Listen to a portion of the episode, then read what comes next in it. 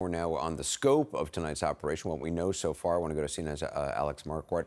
So let's talk about the strikes. What do we know about the targets?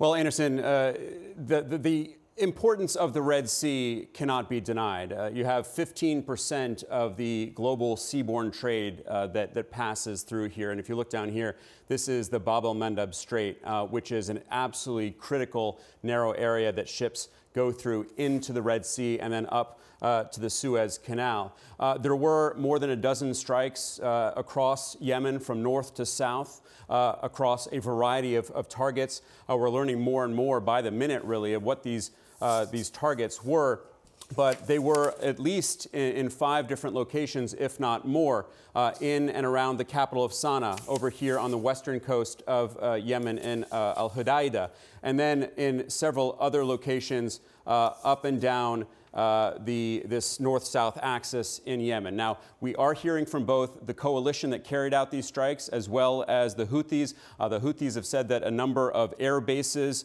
uh, and airports were hit, along with uh, several camps. They mentioned the 22nd Brigade camp in the uh, Taiza district, which is down south. This is what we're learning from this coalition, which, uh, of course, the, the, U.S. was really leading in terms of uh, the assets that were brought to bear.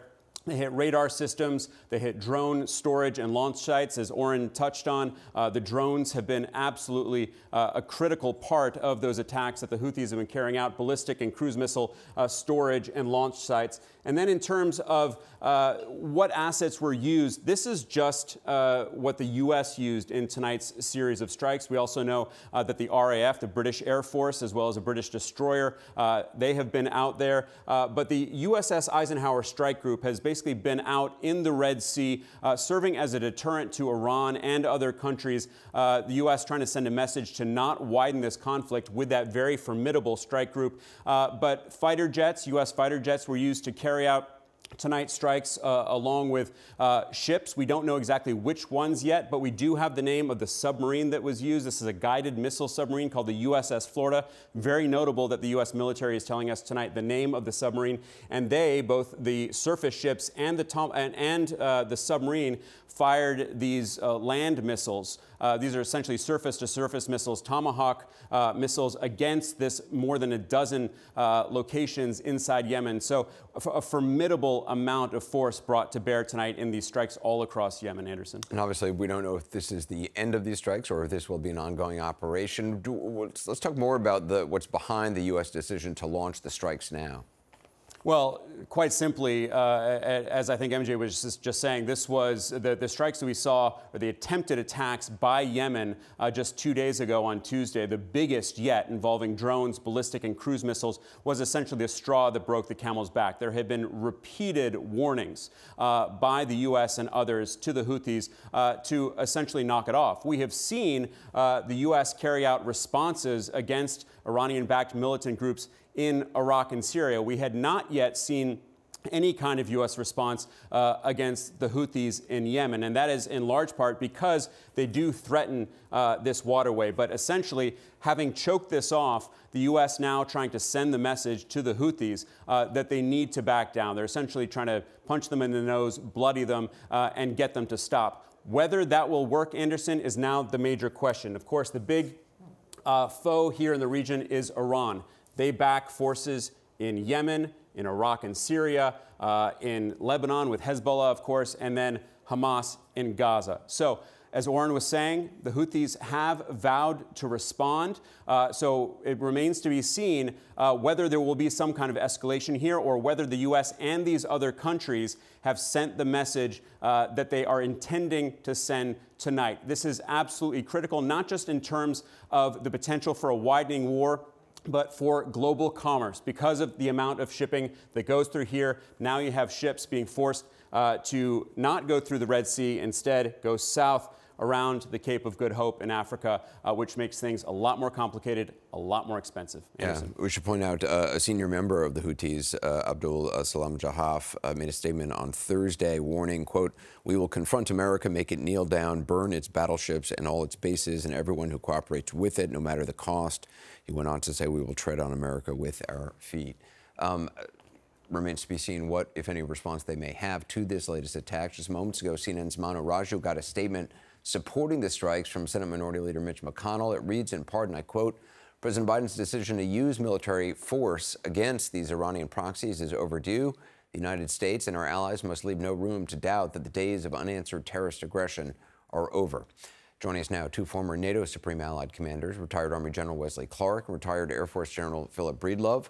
With us as well from Israel, CNN International Diplomatic Editor Nick Robertson. General Clark, let me start with you. I'm wondering what your reaction is to news of these strikes. What do you make of what we've seen so far? Well, I think it's it's a good first step. Uh, I think it could have happened sooner. I'm glad we have a coalition.